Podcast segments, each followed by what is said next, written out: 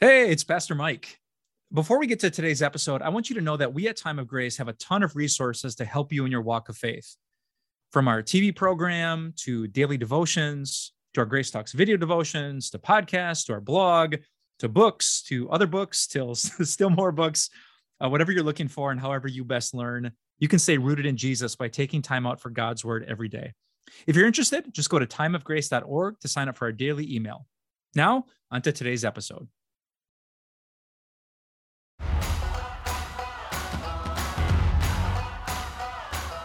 Well, hello, hello, hello, everyone. Welcome back to Time of Grace's podcast, Behind the Series. That's me, Pastor Mike, lead speaker with Time of Grace, and I am blessed and honored and excited and enthused. And Amber, what's a really cool adjective I could put in to describe how I feel about this interview? it's yeah, really you got me. You had so many there. I was, I was I, uh, thinking you were really on a roll. I, I, I thought I was, and then I ran out after four adjectives. So I'm I'm excited to be here with Amber Albee Swenson. Uh, she's back on the podcast to help us talk about our really big, uh, exciting sermon mm-hmm. series that was a, a joy to, to preach at our church, and we're excited to share it with the Time of Grace audience too. So the series is called "What Is Love," digging into the biblical idea of love, uh, often used and often misused word in culture today. So God is love, and we're supposed to love each other. Christians are supposed to be known in the world by the way they love, and yet some people think Christians aren't loving, that they're hateful, that they're intolerant, that they're bigoted. So, what does all that mean? We're going to try to unpack that in this series, and Amber's going to help us do it. So, welcome back, Amber. Yeah, thank you. Did you ever at any point think, boy, I've really bit off way more that I could chew when you do a series called What is Love? Constantly. Yeah. Yeah. Yeah and it's always like when you actually start to study the topic and then you're like oh no this should be a, an 11 week sermon series. How are we going to squeeze the messages are long enough as they are? So yeah. Yeah and when yeah, god totally right. is love then how do you even start you know?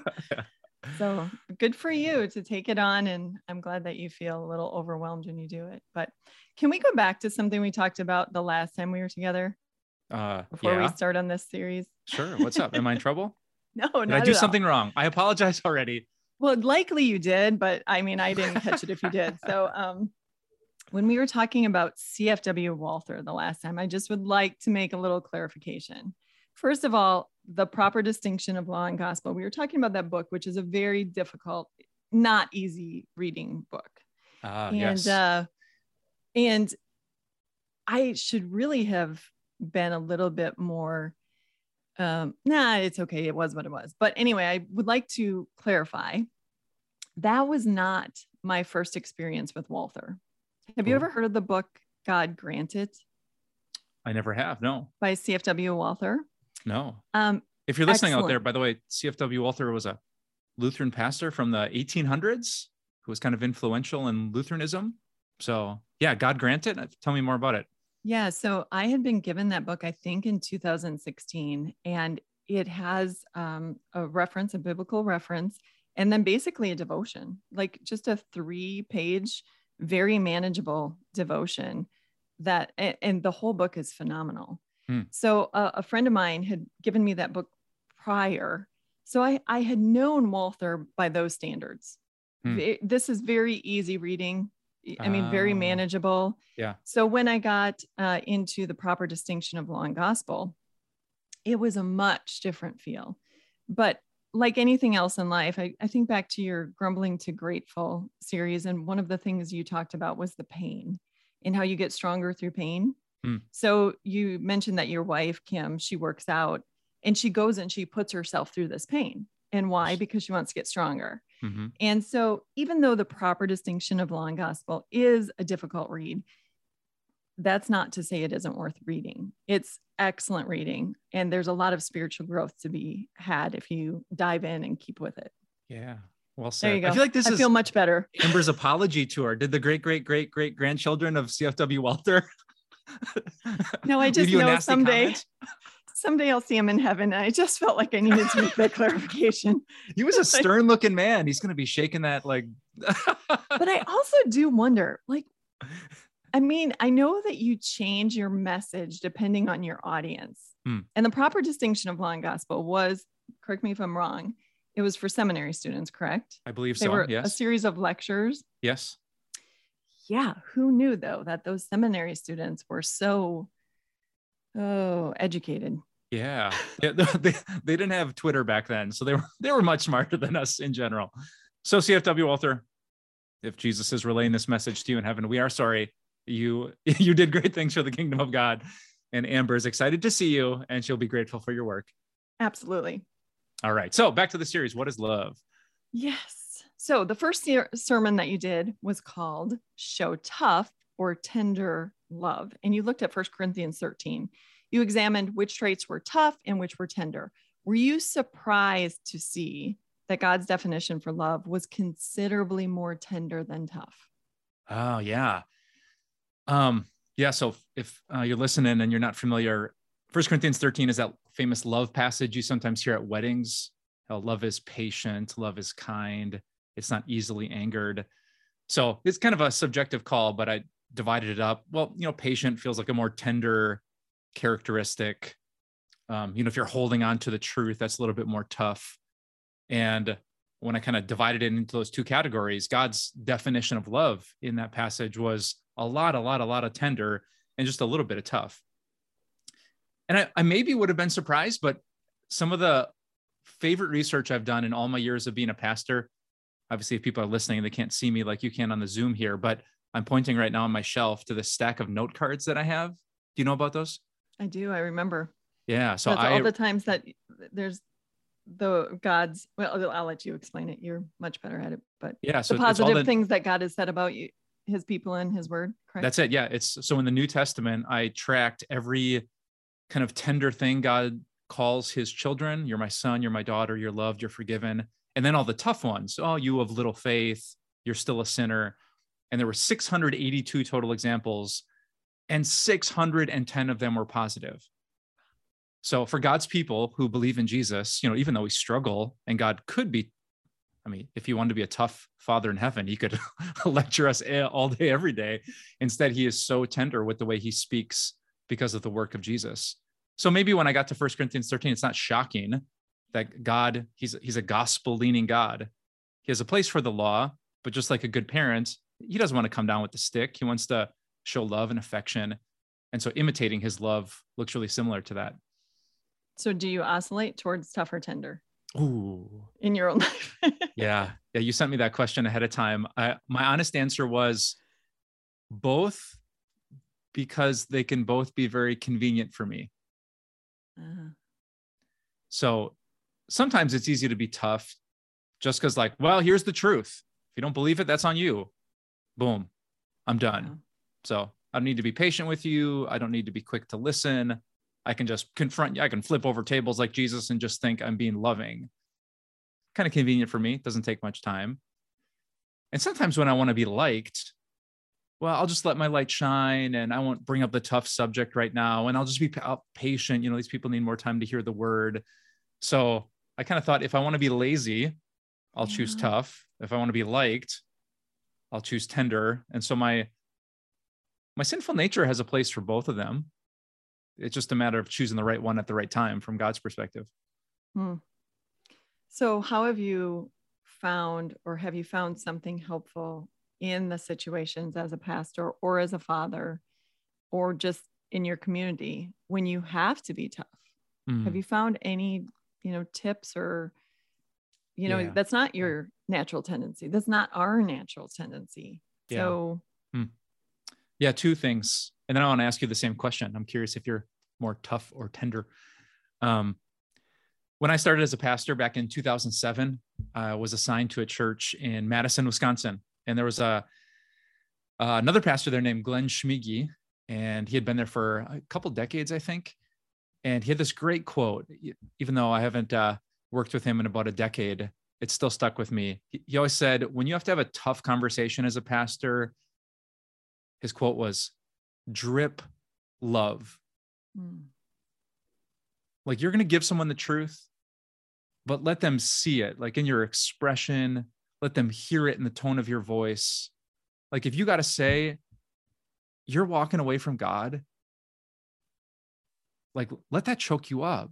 Like uh, if you just want to leave your wife and run away with some girl because it feels good right now like i'm not going to see you in heaven. So he had a way of teaching me of say the tough thing but say it in a tender way. So you don't have to shoot you don't have to be a jerk about it. You know jesus uh, matthew 23 remember he just goes off on the pharisees woe to you you vipers you snakes you whitewashed tombs and then he weeps. Yeah. Oh i just i wanted to gather you like a hen would gather her chicks but you didn't want it. So i always remember that from glenn schmiege drip love and real quickly my second bit of advice is follow up so mm. you know i can smash you in the face and you think oh that guy's a jerk and he hates me but if i'm texting you the next day and say hey I know it was a really tough conversation. I've been thinking about a lot, and praying. How are you doing? What have you been thinking about since we talked? And it just has a way of like, oh, he's not just trying to be a a jerk and put me in my place and judge me. He actually cares about me. So those two things together, the follow up and drip love, are the best way that I know to approach it. Sounds like you had a really great experience with a pretty neat pastor to start your ministry, which is really, I mean, that's yeah. that can form the way you do ministry. I mean, that just is really important. Oh, I can't imagine that. I mean, I did enough damage with my immaturity as a young pastor. Without him there to kind of balance me out, we're very different personality wise. Like, man, the church just needed him in so many ways. So I'm grateful for him. Yeah, how about yeah. you? Do you do you lean towards at home with the kids, with your husband, at work, at church? Are you mm-hmm. like the here's the truth? Amber's dropping bombs, quoting Habakkuk. It's just the word. so let me ask you, because I can see you. Give me a T like technical foul if you think it's tough, or a cross if you think I'm tender. Which okay. which is your guess? From listening to your podcasts, you strike me as like I think you lean towards the tough side of things. Yeah. I'm yeah, exactly. I think in fact when you said how much damage you did at the beginning of your ministry, I was a camp counselor for like three years. And I think I sent several kids to therapy. I mean, and I'm not joking. Oh. So they put me in the nature cabin to do a creative writing class, and I was doing camp stories. And of course, during one of our sessions, the mama mouse had babies. So all the kids, you know, went by the glass of the aquarium and they're watching. Well, the next day, the camp caretaker comes in and starts feeding mice to the toad. Like they raise the mice to feed them to the snakes and the toads, right? Like he comes at the end of class. We're still talking and he's feeding. So one girl was just sobbing. She was going absolutely crazy. And I thought I was being helpful, saying, you know, this is the circle of life out in nature. This happens all the time. Little birds get eaten by big birds. And then I was like, in fact, it's dinner time. Do you have any idea what we're eating tonight? You did not. I did. I did, Mike. I'm like, you know, those hamburgers we're having? Do you have any idea what that was last year? I know. I didn't realize. I thought I was being, you know, first of all, I'm in Wisconsin and I thought everybody in Wisconsin knew. Yeah. You know, there are fields of cows. And yep. so, I mean, I'm legendary for the amount of times that I probably did things to children that caused therapy. So definitely tough. Have a long ways to go. Have gotten better, but yeah, mm. definitely, definitely tough. Wow. Unfortunately, because the series definitely showed that is leaning the wrong way. So that's good. Uh, I have lots to learn. Uh, don't we all? the second sermon was called Isn't Jesus on My Side? And I have to commend you because you went through the whole book of John. And this, that has to be, is that a record? I mean, for the amount of material covered in a sermon for you or is um yeah, it was it was a quantity over quality message. it was, but it's good. A whole lot of people just want to focus on Jesus being tender. But there's a danger to that so, what is the danger of just focusing on the part of Jesus teaching that we like? Um, I mean, not to be drastic about it, but you could end up with zero Jesus. You know, those people who were just about the tenderness and, oh, yeah, you know, I'm a believer and I'm a follower. And he would tell those like chilling stories on the last day. I'm going to say, I never knew you. Like you, you didn't do the will of my father. I know who you are. You know, person's living in sin, deceiving themselves, saying, Oh, I have faith, I have faith, but they don't have works. Like just leaning towards the tenderness and love. He'll take care of it. It's fine. I don't have to repent. I don't have to change. I don't have to turn around on the sinful path that I'm on. So, th- you know, you can think, oh, yeah, Jesus died for me, the tender side, and totally miss out on repentance, which means you don't really have Christian faith. Or you could be so focused on the like, oh, you got to do what he says, and he he has commandments, and don't be ashamed of his words, and I'm I'm following. But if I don't know the tenderness of the gospel, I mean, you can try to obey the commands of Jesus, but that won't save you. Like Galatians 3:10, all who rely on the works of the law are under a curse. So if, if you don't get both tough and tender Jesus, it's almost like you only get repentance but no faith in the gospel, or only supposed faith in the gospel but no repentance, which actually really isn't faith. So yeah, if if you don't get the whole Jesus, you you really don't get any of Jesus in the end. And a lot of people, unfortunately, do this on purpose. I remember working with a girl who called herself a cafeteria Christian. She took what she wanted out of the Bible and put back what she didn't. Ooh. You know, the you hadn't heard that before, huh? Oh, I haven't. Yes, and the it really was telling going through the book of John because you pointed out over and over and over. I mean, Jesus was tender meeting with Nicodemus in the middle of the night and told him, you know, rebuked him. You're mm-hmm. Israel's leader and mm-hmm. you don't know this stuff. He healed the cripple and then said, Go and sin no more. Hmm. He fed the people. And then he said, Look, I'm the bread of life. And hmm. they all walked away from this hard teaching. Yep. You know, I mean, it's it's there, but I think until somebody points it out, yeah. we don't necessarily see it or recognize it. Yeah. And that struck me because this is John's gospel, and John is famous for the word love. So yeah. love each other, Jesus washing feet, God so loved the world. This is how we know what love has no one greater than to give up his life. And it was it really was eye-opening as I start like, I wonder if if Jesus is tough and tender in every chapter and 21 straight chapters he is. Absolutely. So you, Even you the, just can't avoid it. Yeah. Um, Mary anointing Jesus and pouring that out and him, you know, commending her for it. And then Judas, you know, being mm. like, Hey, what are you doing? And Jesus yeah. saying, Hey, the poor are always going to be with you. So it was Yep. It was a really neat thing that I had never recognized before. And I think a lot of people will see it, it is very evident that yeah. Jesus was both, not one or the other. You you have to have the grace and the truth. Exactly. I'm doing a, a small group right now. Um, we're, and we're actually reading through the Gospel of John, one chapter a week. And my group is super diverse. Uh, we have a a person or two who's like not all in with Jesus a couple was it last night yeah one of the guys said he's agnostic bunch of people newly baptized bunch of us who are longtime christians and just you know we'll read a section of a chapter and almost always after we get done reading doesn't matter what chapter what section someone will go oh like jesus says something so fierce you're like oh what's what's to happen next like what would happen if you said that to someone you're not abraham's children you're children of the devil he says to the religious people. oh, so just hearing people who've never read the Bible before just come face to face with the real Jesus and watching their reactions and hearing their reactions, you, you just can't avoid it. That's who he was. So, Mike, here's a very telling thing. You oscillate towards tender.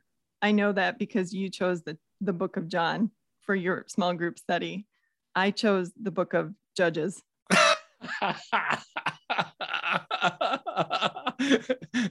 and then they all died. They... Everyone went their own way. God sold them into slavery. And Amber looks up from her Bible, looks everyone in the eye, and says, Don't. Snap Bible shut. Who wants to pray? no one. We are all going home. Thanks, Amber. Great night. Great study. Way to go. Pick up your 20% off therapy uh, coupon out the door. Amber is still sending people to therapy. Shocking. Oh, man. man.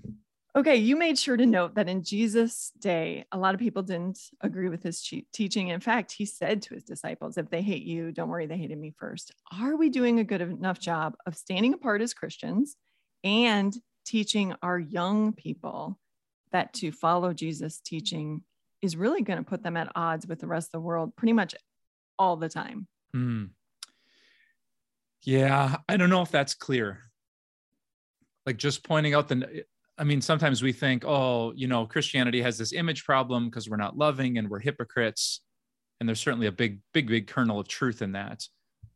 But it should make you think that when love itself was walking on earth and he had three years to start a church, he got it up to 120 people.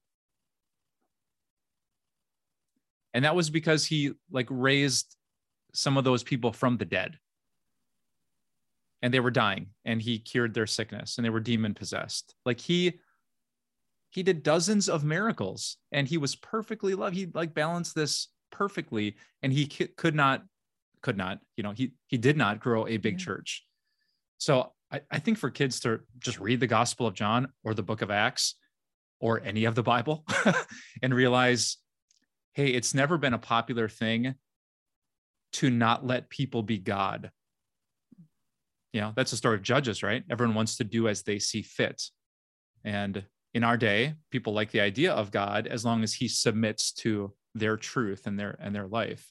So i think it's good for kids to know like hey this is hard. We, we all want to put ourselves first. And if you come with a message that god is love but he gets to make the, the choices and set the standards like people will hate that. It will be intolerant and bigoted and judgmental and hateful, not because you're mean about it, but just because you're not letting them sit on the throne and wear the crown. So, I, in my opinion, we should be with our kids, um, with our students, with the next generation. Let's just be honest. Um, in the church that I walked into here in Appleton, the original pastor, before you left, it was a quote from Jesus from John 13 If the world hates you, it hated me first. See you next week. It's so, true though. I, t- I teach kids. I, I teach seventh and eighth graders this year, both Sunday school and Bible history. And I tell them all the time, I'm like, you're walking out of this class, you're getting confirmed. And when you get to college, if you're going to keep living this, you might be the only one on your dorm floor getting up on Sunday morning to go to church. Hmm. You may be the only one who's not going to the party on Saturday night. I mean, hmm. it can be a very lonely thing. Hmm. It's not necessarily persecution as much as it is, you know, standing apart. And. Being different. And I think, you know, we all want to fit in. I want to fit in. I yeah. still want to fit in today. And so, and for teens and young adults too, I mean, they're no different. They, they also want to fit in and to know that it can be very, very lonely, but man, if you get into a good campus ministry group and find those other people who are lonely on their dorm floors and mm. get together with them and go to church together on Sunday morning, then there's two of you or there's yeah. three of you. Yeah. And yeah, I think it's good to prepare kids because otherwise you go with the expectation that, oh, you know, I will not be the only one. Well, you very well may be the only one. Yeah. Yeah. Well said. It's better to be lonely with a clean conscience mm. than in the crowd with a burdened one. Oh, that's good.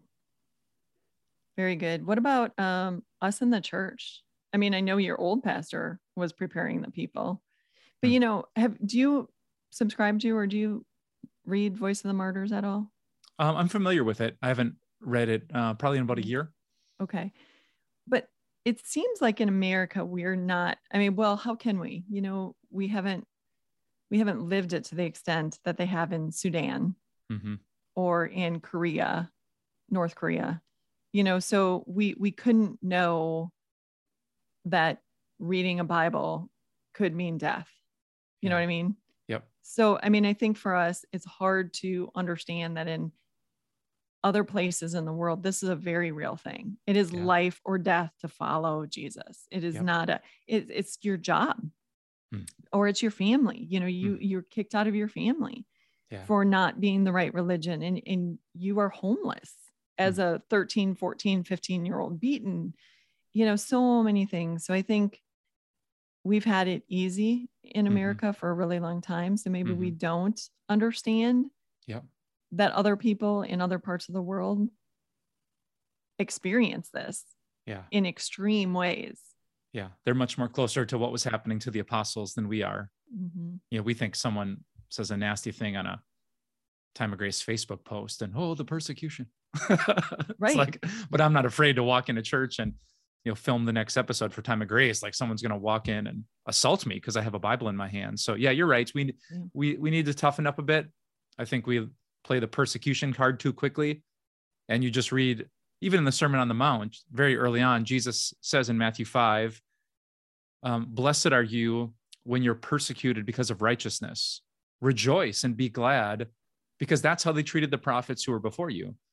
So instead of like saying oh we got to do whatever to avoid persecution like let's just do whatever to be faithful. And if we're persecuted or ignored or excluded because of it let's be happy. Like oh my goodness i'm standing with jesus.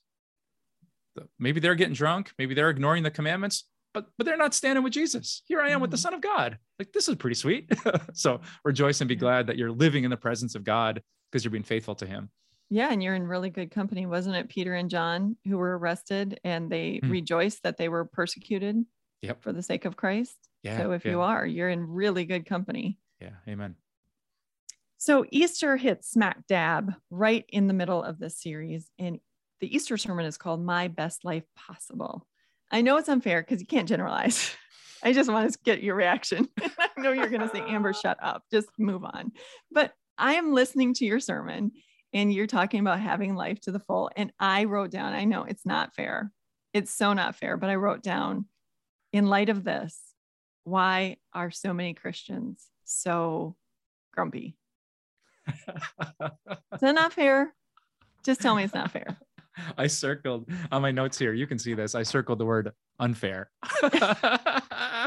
because you didn't. I, I, knew you were going to. I knew your, you were going. In your original notes, you didn't even put why are so many Christians grumpy. Your quote was, "Everyone, listen. I'm reading this off of Amber's notes. Why are Christians so grumpy?" So it was a very broad brush. It was. I knew it was unfair, but anyway, I have a theory. Do you have a theory? I, I do. I want to hear yours first. I do have a theory. No. Okay. Okay. I'll give you, you my first. theory. I think we carry burdens that we're not meant to carry. I think we carry the weight of the world on our shoulders. We think that it's our job to change the world. And it, it was never meant to be our, that was Jesus' job. And, mm. and it, it's God's job. It's the Holy Spirit's job to change hearts. You know, and, and I mean, there are heavy situations. I have friends who have wayward children. That's a heavy, heavy, heavy situation. Hmm. But when you're praying and you're continuing to plant the seeds, I mean, you can carry the weight of that burden but you're doing all you can because it's the Holy Spirit's job to change a heart, not yours. And so I don't look at it as Christians get up and decide to be grumpy and make people miserable. I'm not, I don't think that at all. I think we carry a lot of weight on our shoulders that we're supposed to cast onto God. Mm. And because of that, when we carry the weight of things we were never meant to do, then we tend to be serious hmm. and mm. not as joyful. Does that make sense? It makes total sense. Yeah. If I'm hearing you right, it's like if you have to control the outcome and make this work, then all these things that aren't working just become frustrating. You get negative, pessimistic, um, hopeless. When if we're just going to do what we can do and let God do what he can do, well that kind of relieves some of that that burden and stress of needing to control this. I've tried to be god a lot and he's told me he didn't need any help. And so this is from personal experience but truthfully i just think um, it's not that there aren't really really serious things and i see this a lot with politics and things that are going on in the world. I have to ask myself amber is this something that god asked you to fix? Mm. and if the answer is no then I pray about it because I'm concerned too. I pray sure. about it. Sure. But if God didn't ask me to fix it, then for me to just ruminate on it, it's just a waste of my time. Mm. Yep. I think you're right. My my theory uh, is related. I just thought, well, I, I self-reflected. Like, when am I the grumpiest? And I think you're right. It's when I'm it's when I'm scrolling there's all these things I can't do anything about. Everyone's mad. There's, and I'm like a, I don't know, it's mirror neurons or something, but you kind of just take on the negativity and the problems and everything's broken in the world. It's always been that way. It's just that in the last six minutes, I got exposed to all of it in, you know, a couple of flicks of my finger. So I think being really careful about limiting the kind of, you know, if it bleeds, it leads. Is that what they say in the newsroom? no, you've never heard that? Come on, Nia, producer Nia. You uh, she worked for a newspaper. I'm right about yeah. Like if if someone if someone's bleeding, you put that on the front page because that's what people you know that's what they'll read. So it's the drama, it's the anger. So if if that's what if that's what get clicks, well then people are going to put it on their pages and then if that's what we see on the pages of course we're going to be like oh the world is terrible and it's the end times and all the but if we're people of the word like no this is all temporary. These are birth pains and they're they are difficult but man the the glory that will re- be revealed in us it's not even worth comparing with all this stuff. Mhm. and i'm in the word and the new you know i'm reading love how tender it is. I'm reading those 682 names that god calls me 610 of which are positive. So whew, the grumpiness lifts a little bit when i'm in the word instead of soaking up the headlines of the world And despite what the news wants you to believe, in my little, little tiny world, my neighbors and I still love each other. Mm. You know what I mean? So when I focus on what's right in front of me, which Yes. is going to teach on Wednesday nights and Sunday mornings, I love my seventh and eighth graders. There's a lot of joy there. I don't care what's, I mean, we talk every time about what's going on in the world because I ask them, you know, the best and worst part of your week, and they're telling me things. And so we let that in a little bit so we can pray about it at the end, but then we get into the word and we have these great discussions. Hmm. And when I'm focused on my family and what's going on with all of us, I mean, there's so much joy there and contentment in my neighbors. And yes so, I mean, if we just focus on what God gave us to do, which He Hmm. gave us a lot to do. Then we can be joy filled. But when we think that we have to fix what was never ours to fix, Yeah. then how, then we just get weighed down and then we walk around like grumpy pants that nobody wants to talk to. don't So, don't be a grumpy pants says amber you're right about that my my wife says something similar like when everything's crazy with the pandemic she's like but what am i seeing right in front of me amen. i went to school we read books we taught about jesus the kids were happy the parents were happy the world is not obviously it's serious you know we're not making light of covid or anything but like i have a reason to rejoice today god blessed me with a good day with health so yep that's not mine to fix there's good people i'll pray for them so I, th- Yep. I think you're giving really wise counsel there Well, okay, then let me tell you how terribly I stink at this because Oh. I just found I just saw a friend in the grocery store uh-huh. and I had like a two minute conversation and it was all negative about what was going on. Like we were both like, oh, I know. And can you believe? And I honestly walked away thinking, Amber, you had two minutes and you blew it so bad. wait i want to hear your grumbling voice again can you do that impression No, oh no, I you got one chance. if you're listening just pause and rewind that so you can oh i know okay, I want to talk about Thomas. You brought him up in two of the sermons, and I don't know Greek, so there might be more to this than I know, but Mm. I have a theory, and I could be totally wrong. And maybe the Bible doesn't tell us because I've been accused before of reading too much into the Bible. So set me straight. I think Thomas gets a bad rap because we always call him Doubting Thomas. I think he was traumatized. I mean, his Lord and Savior hung on the cross and he had really believed in him, like really believed in him. And I think he was hurt and he was left out. Am I wrong? Was he just a doubter? Or do you think there's room? I'm not saying there is, I'm just asking is there room for saying that he was hurt, he was traumatized, and he needed just a little more time?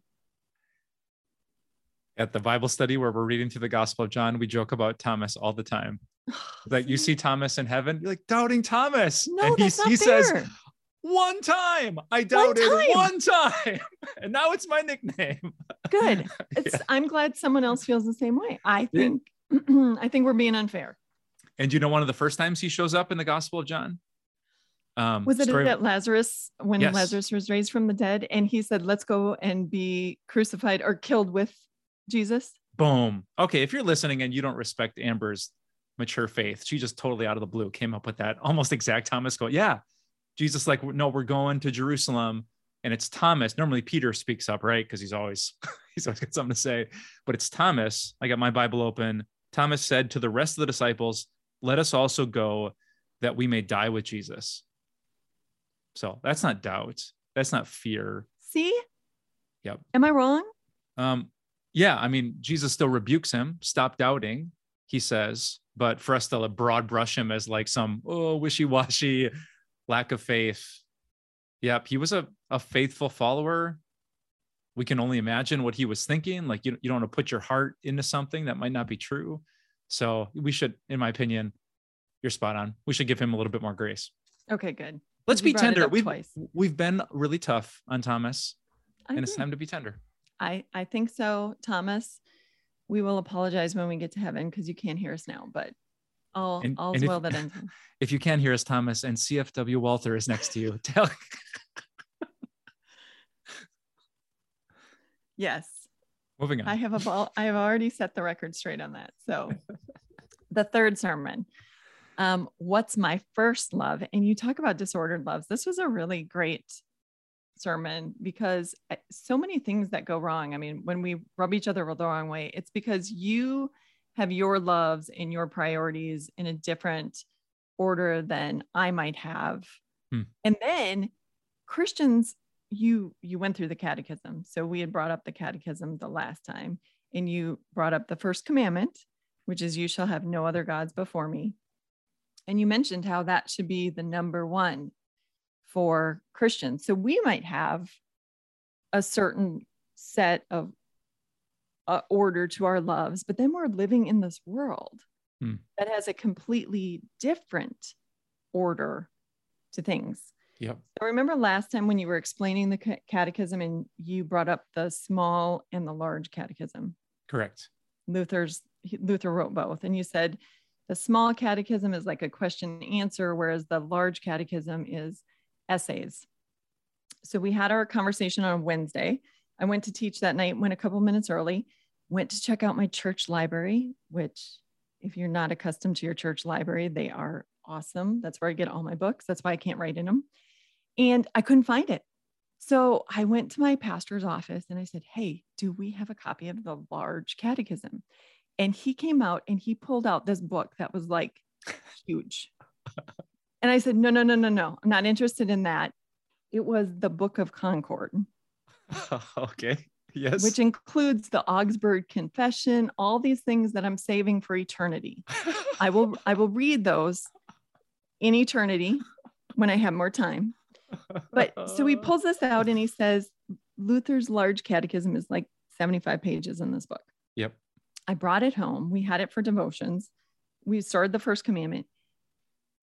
It is phenomenal. Yes. As in, by the third night, I closed the book and I said, We're not reading this anymore because, Mike, oh I bought my own copy so I could write in it.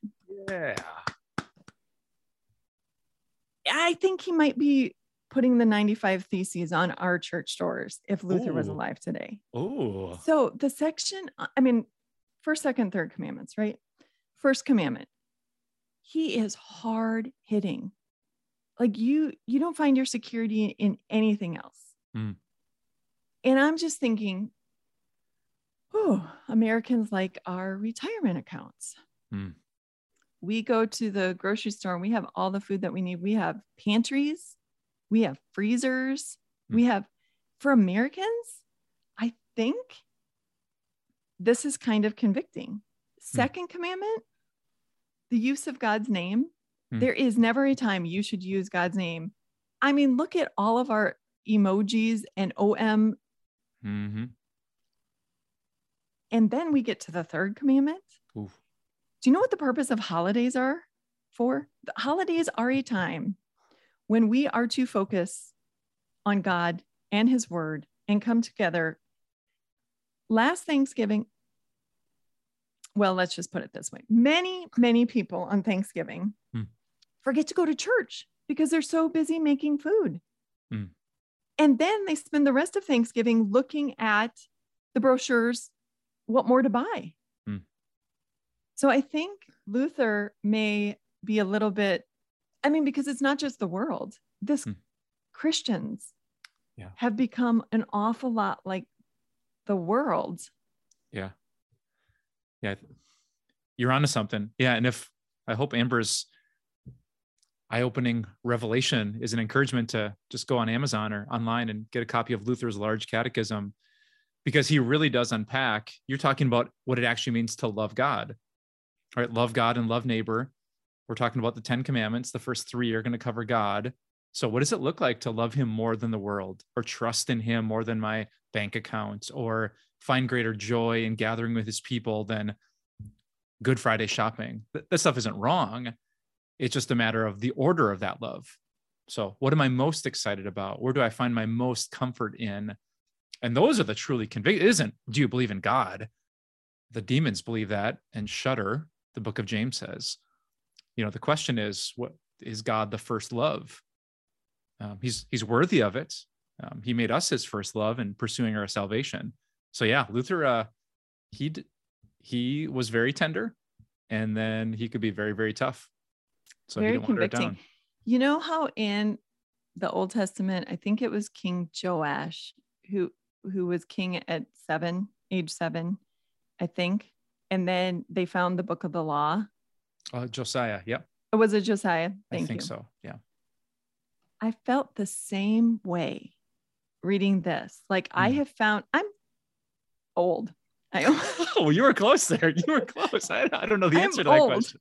I'm old, and I have never ever and I, I and i and i'm searching for books on things like this and i have never come across this mm. and i felt like why why mm. is this not something that we are routinely doing for bible studies this is mm. this is phenomenal and, and this this should be part of our normal i mean we bear the name lutheran i do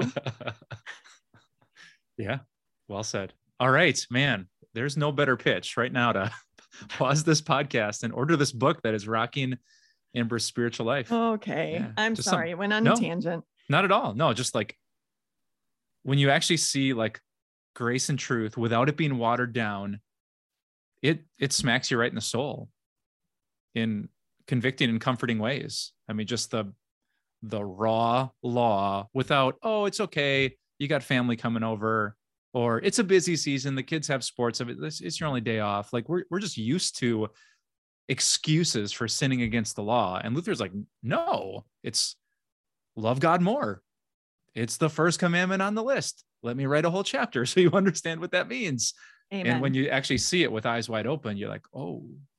Yeah for sure okay, okay. now i need jesus a lot yeah then you come running to the cross fourth sermon was called I'm Supposed to Love Those People.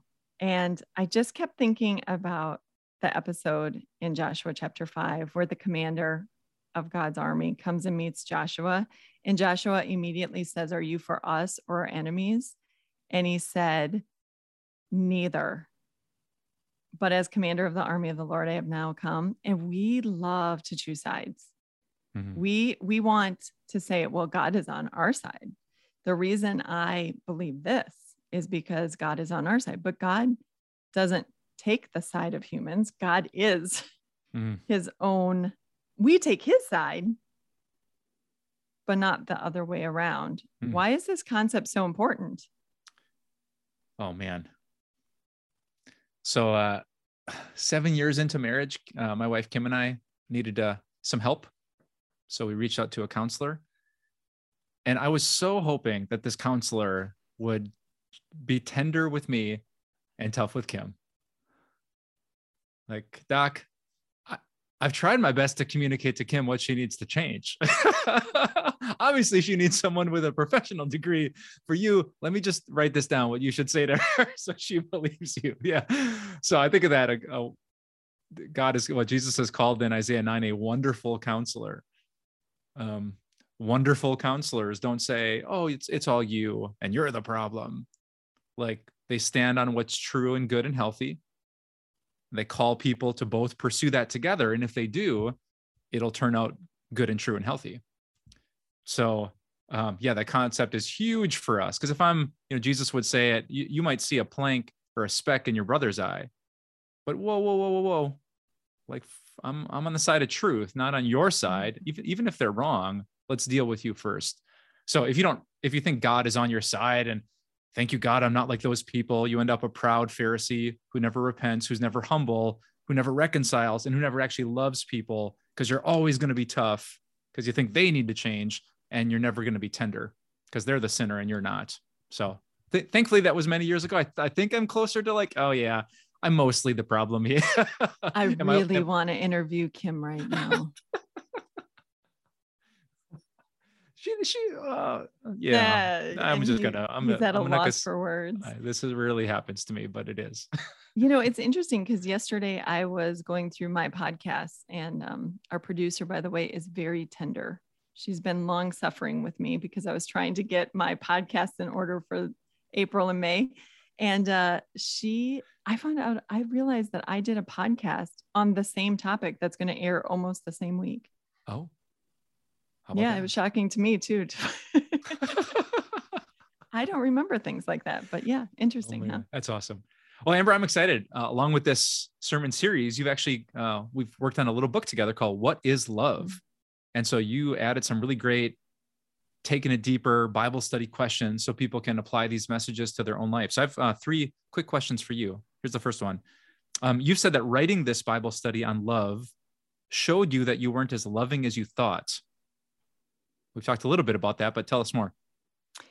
So, do you find I always find when I get an assignment, it's not because I'm an expert, it's because God knows I need to learn whatever yeah. the topic is. Honestly, yep. I have said it for years. Whatever the topic is, people will ask me to talk at a at a conference and then they give me the topic and I have said over and over and over, I'm waiting for the topic to come up like you are rich and well loved. You know? Yes.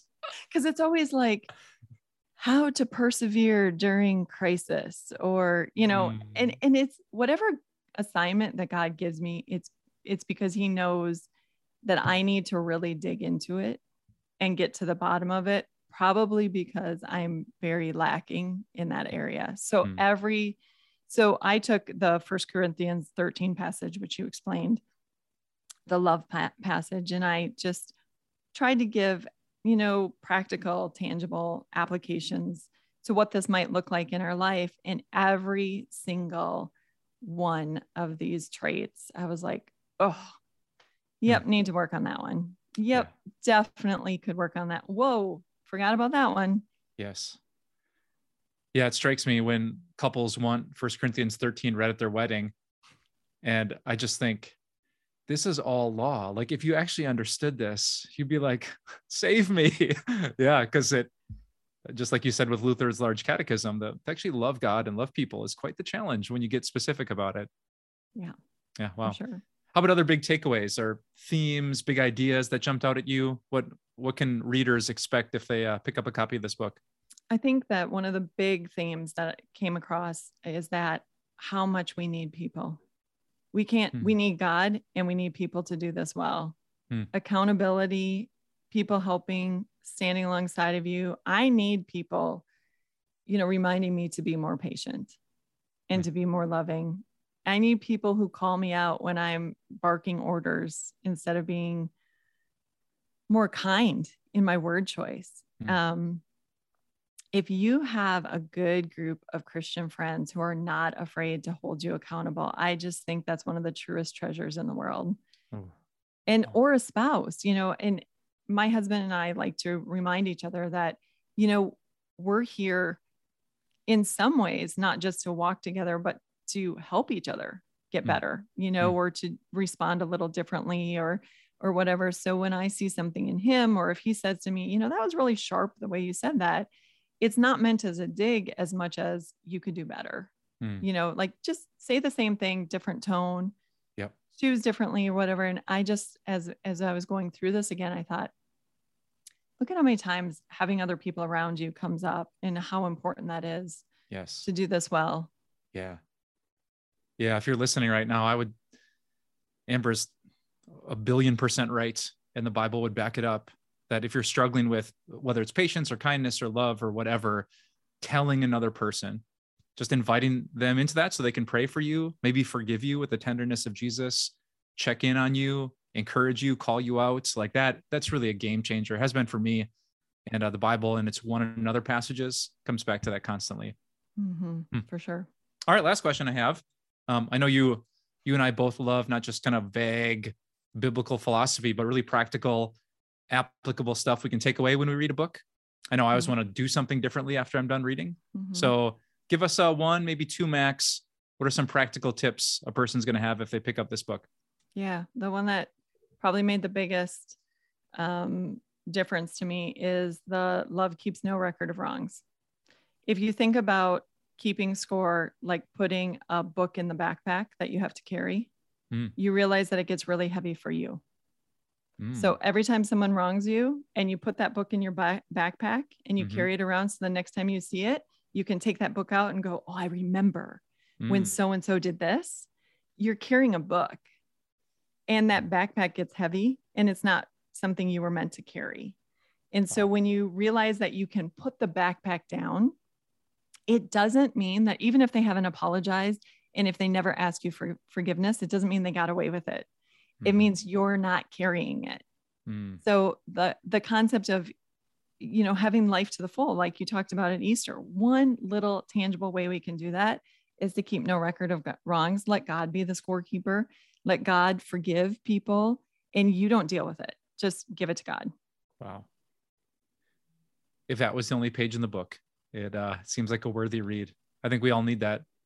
It's the beautiful way to, to say that. It's you think you're standing up for what's right, but it's actually hurting you and hurting Mhm. them, and it's not your job. Give it to God. He'll take care of it. He's a God of justice, and He wants you to come to Him and find an easier yoke than keeping record of wrongs. Yeah, for sure. Cool. Wow, Amber, it's always it's always fun talking to you. I'm amazed at how fast the time goes. So, and if people are listening on thing. double speed, it's even faster. So, yeah. Hey everyone, thanks so much for sticking with me and Amber. I hope you're having a great day. That you're growing in faith. I hope we uh, that you enjoy our uh, sermon series and book called "What Is Love." Man, it's a challenge to love people, but God is worthy. And uh, this book and the series is going to help you realize how much God loved you first. So have a great day and God bless.